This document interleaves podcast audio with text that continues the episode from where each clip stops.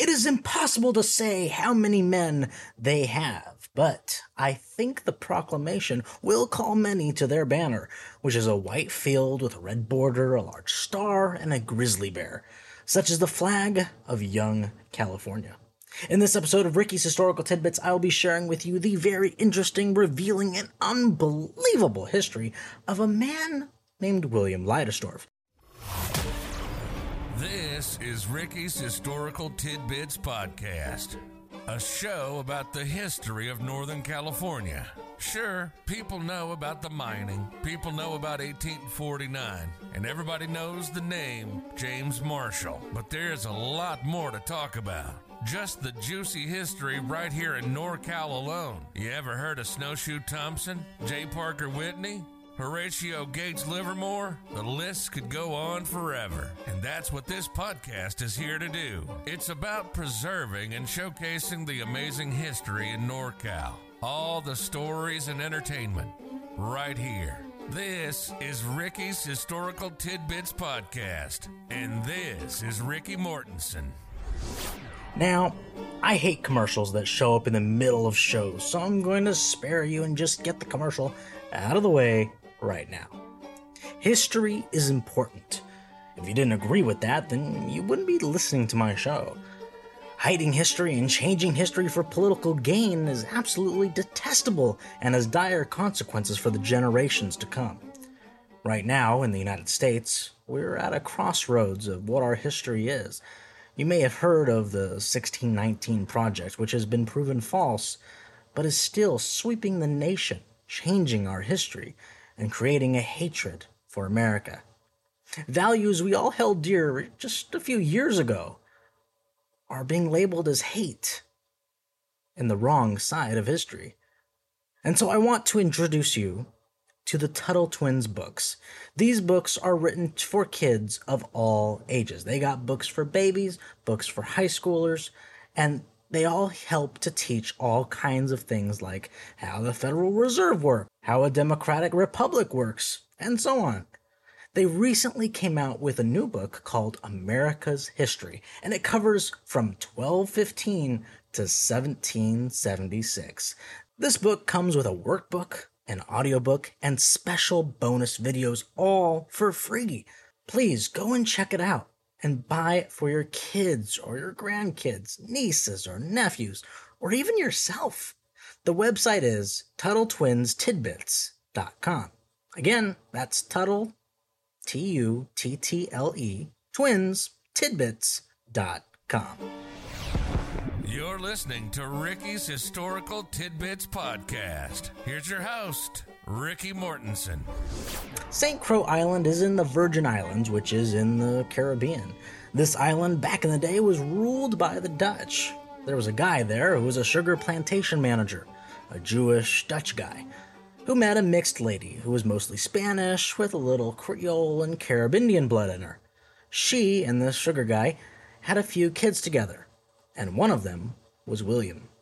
William grew up on St. Croix and was very well educated. He was proficient in business, law, language. Soon, when he was old enough, he was sent to the land of opportunity to start a career in shipping over in Louisiana. This was in the 1830s, by the way, before the Civil War. Leidesdorff, being mostly white, had no problem with anyone regarding his race, except with his girlfriend in New Orleans. She and him were engaged, and he decided to tell her that he was part black, which freaked her out, and they threw the wedding off. She died not long after that, some say from shock. Well, he captained a ship out of New Orleans for a little longer, sailing all over the place from New York all the way to the Sandwich Island, which we call Hawaii today. One day, he was laid off when he was in port in Yerba Buena, Alta California, which we call San Francisco today, and he had to make a choice at that point. Yerba Buena was not all that grand, just a basic old town with a couple hundred living there. The choices were to find a new ship to captain or take a risk and try his hand at business. And so he did that. He was smart and he had a side hustle while he was a ship captain selling hides and beef tallow, which got him enough money to buy a plot of land. And the next year, he built a warehouse. Being in Alta California, he was in Mexico, not the United States, and Mexico gave away land to everyone who became citizens of Mexico. But you have to have lived there a year or so. And so when the time came, William went over to claim his land. He was given a nice piece of land right over by the American River called Rancho Rio de los Americanos, way inland from Yerba Buena, where he had built his businesses, but he gladly took it with visions of ranching there. And so, William set out to New Helvetia, which is the name Johann Sutter had named what we now know as Sacramento. There he met Johann, and seeing as their properties connected, they set out on horseback to check it out and basically just make sure they were both on the same page on where each other's invisible fences were. Johann and William did lots of business together. In this time period, actual money was a no go. It was almost all bartering. Some trades were money like pesos or francs or dollars, but many a time it would be hides, chickens over land, food, and you know, even slaves. One time, Johann Sutter paid William Leidesdorff in slaves for a debt that he owed him. And Leidesdorff, of course, accepted. Slavery was common and no big deal for most people back then. Sutter was kind of known for his Indian slaves, though. Anyways, let's move on.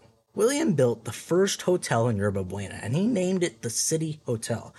This hotel was one of the things that brought William to high standing, as it was extremely profitable and he hosted all kinds of parties and shows at the hotel. In fact, it was William Leidesdorff that hosted the first minstrel show on the West Coast. If you don't know what a minstrel show is, basically it's a comedy show of people in blackface. So, yeah, that happened. But he also brought one of the most fun sports of all time to California as well. Yes, my big hat loving friends, horse racing was introduced to California by Mr. William Leidesdorff. Now, around this time, more and more Americans were coming over. This was before the gold was discovered, so not a ton of people, but San Francisco, for example, had a whole thousand people now. William and some of his friends knew the importance of education, and he helped start the first school and sat on the school board. Along with that, William was on a few different committees for the city and also the city treasurer. But all that had to be put on a halt for a year because Consul Larkin of the United States of America to Mexican California appointed him to be vice consul as tensions between Mexico and Californians were brewing. Americans were coming to California but had no interest in becoming Mexican citizens. There was no dual citizenship back then. So you had to renounce your American citizenship and become a Mexican, which William did so that he can get that land grant, but he always stayed loyal to America, which is why he was appointed vice consul. By the way, a consul is similar to an ambassador but more localized. That's basically what it is. Well, potential war with Mexico was on everyone's minds, and in fact, there was a war with Mexico in 1846. Not really fought in California, but people in California were afraid the Mexicans would try to take back control of California. And so, over in Sonoma, people declared California as its own country, the Republic of California. William wrote to his boss, Consul Larkin, these words It is impossible to say how many men they have but I think the proclamation will call many to their banner, which is a white field with a red border, a large star, and a grizzly bear. Such is the flag of young California. William was not for this bear flag revolt, as it's known.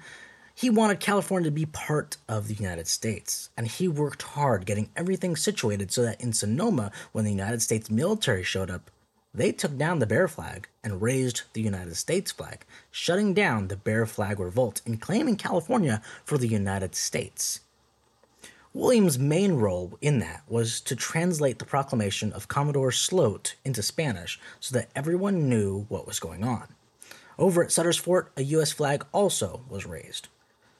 Now, this is what the proclamation said, and yes, I'm going to read the whole thing. Quote, To the inhabitants of California, the central government of Mexico having commenced hostilities against the United States of America by invading its territory and attacking the troops of the United States stationed on the north side of the Rio Grande, and with force of 7,000 men under the command of General Arista.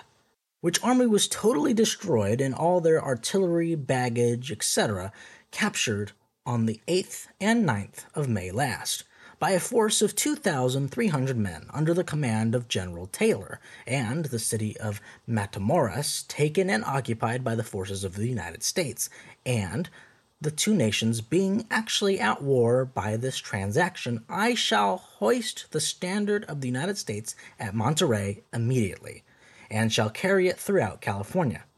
I declare to the inhabitants of California that although I come in arms with a powerful force, I do not come among them as an enemy to California. On the contrary, I come as their best friend. As henceforward, California will be a portion of the United States, and its peaceful inhabitants will enjoy the same rights and privileges they now enjoy, together with the privileges of choosing their own magistrates and other officers for the administration of justice among themselves and the same protection will be extended to them as to any other state in the Union. They will also enjoy a permanent government under which life, property, and the constitutional right and lawful security to worship the Creator in a way most congenial to each one's sense of duty will be secured, which unfortunately the central government of Mexico cannot afford them, destroyed as her resources are by internal factions and corrupt officers who create constant revolutions to promote their own interests and to oppress the people. Under the flag of the United States, California will be free from all such troubles and expense. Consequently, the country will rapidly advance and improve both in agriculture and commerce. As of course, the revenue laws will be the same in California as in other parts of the United States, affording them all manufactures and produce of the United States, free of any duty and all foreign goods at one quarter of the duty they now pay. A great increase in the value of real estate and the products of California may also be anticipated. With the great interest and kind feelings I know the government and people of the United States possess toward the citizens of California, the country cannot but improve more rapidly than any other of the continent of America. Such of the inhabitants of California, whether natives or foreigners, as may not be disposed to accept the high privileges of citizenship and to live peaceably under the government of the United States, will be allowed time to dispose of their property and remove out of the country, if they so choose, without any restriction, or remain in it, observing strict neutrality. With full confidence in the honor and integrity of the inhabitants of the country, I invite the judges alcaldes, and other civil officers to retain their offices and to execute their functions as heretofore, that the public tranquility may not be disturbed until the government of the territory can be more definitely arranged. All persons holding titles to real estate or in quiet possession of lands under a color of right shall have those titles and rights guaranteed to them all churches and the property they contain in possession to the clergy of California shall continue in the same rights and possessions they now enjoy. All provisions and supplies of every kind furnished by the inhabitants for the use of the United States ships and soldiers will be paid for at fair rates, and no private property will be taken for public use without just compensation at the moment. End quote. Later on that day, Mr. Leidesdorff flew the Stars and Stripes on top of his city hotel back in San Francisco and hosted Commodore Sloat and his men to celebrate. William was relieved. His duty as vice consul after this was no longer needed, and he could go back to building his businesses. Now, William was mostly a San Francisco guy. Most of his business was done there, but his cash cow was that ranch in the Sacramento area. His workers and maybe slaves out there would kill the cow and process it into hides and tallow, and of course meat, but it was the tallow and the hides that were the most money.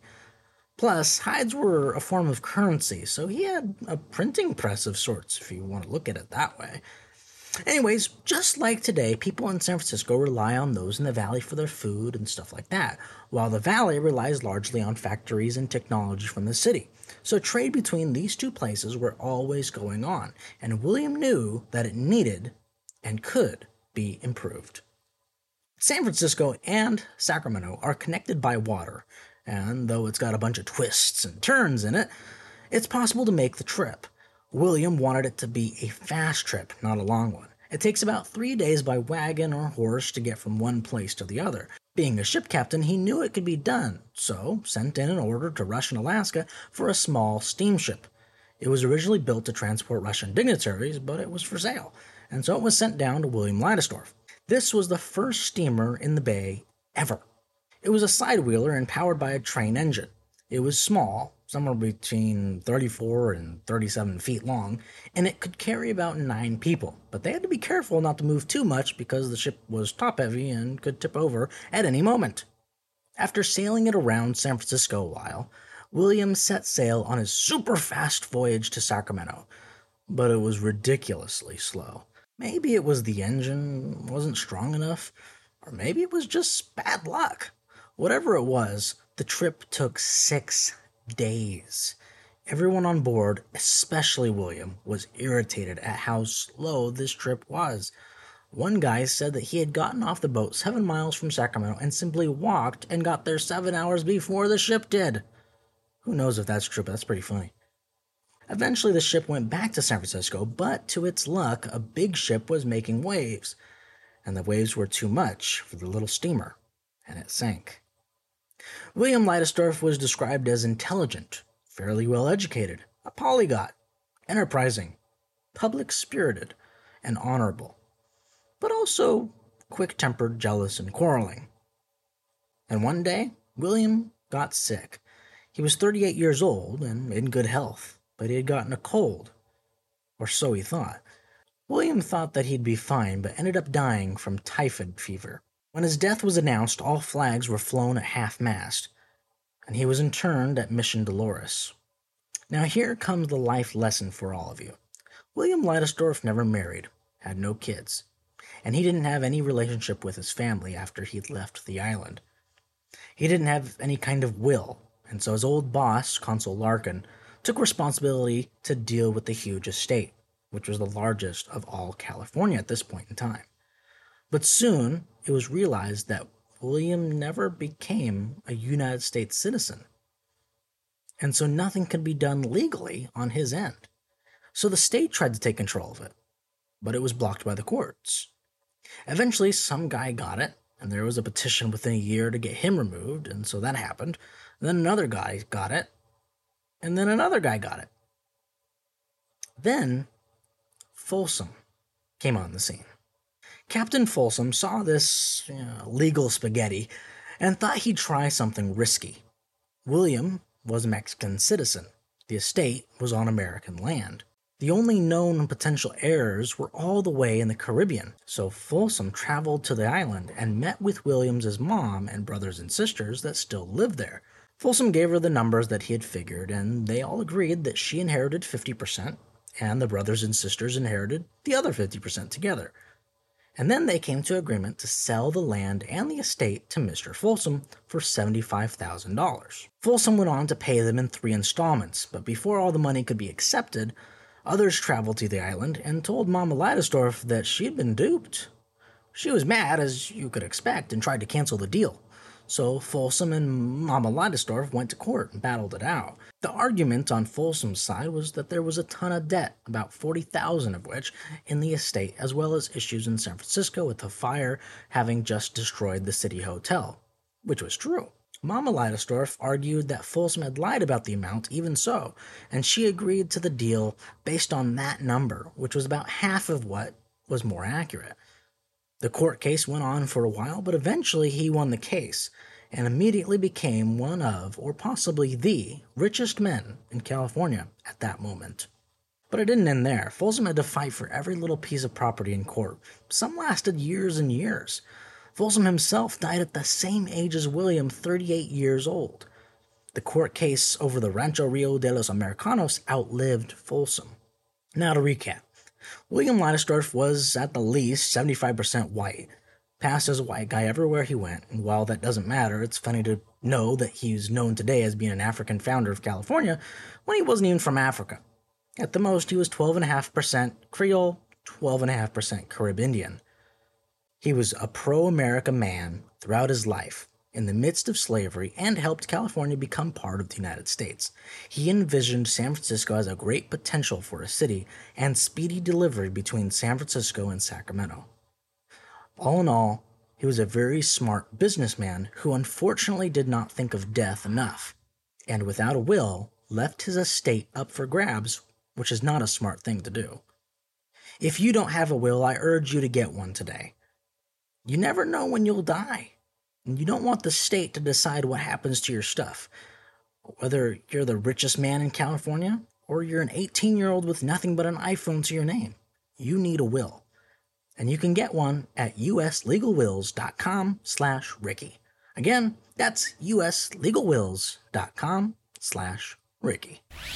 You've been listening to Ricky's Historical Tidbits Podcast. When you go to school and study history, they give you dates, they give you some names, and that's about it. But there's a lot more to California history, and that's where this show comes in. We hope you've gotten some useful and practical information from the show, and we hope you were entertained. And we'll be back soon, but in the meantime, hook up with us on Twitter and Instagram at busy underscore Ricky. Find us on Facebook at Ricky's Historical Tidbits. Till next time, this is Ricky's Historical Tidbits Podcast, signing off.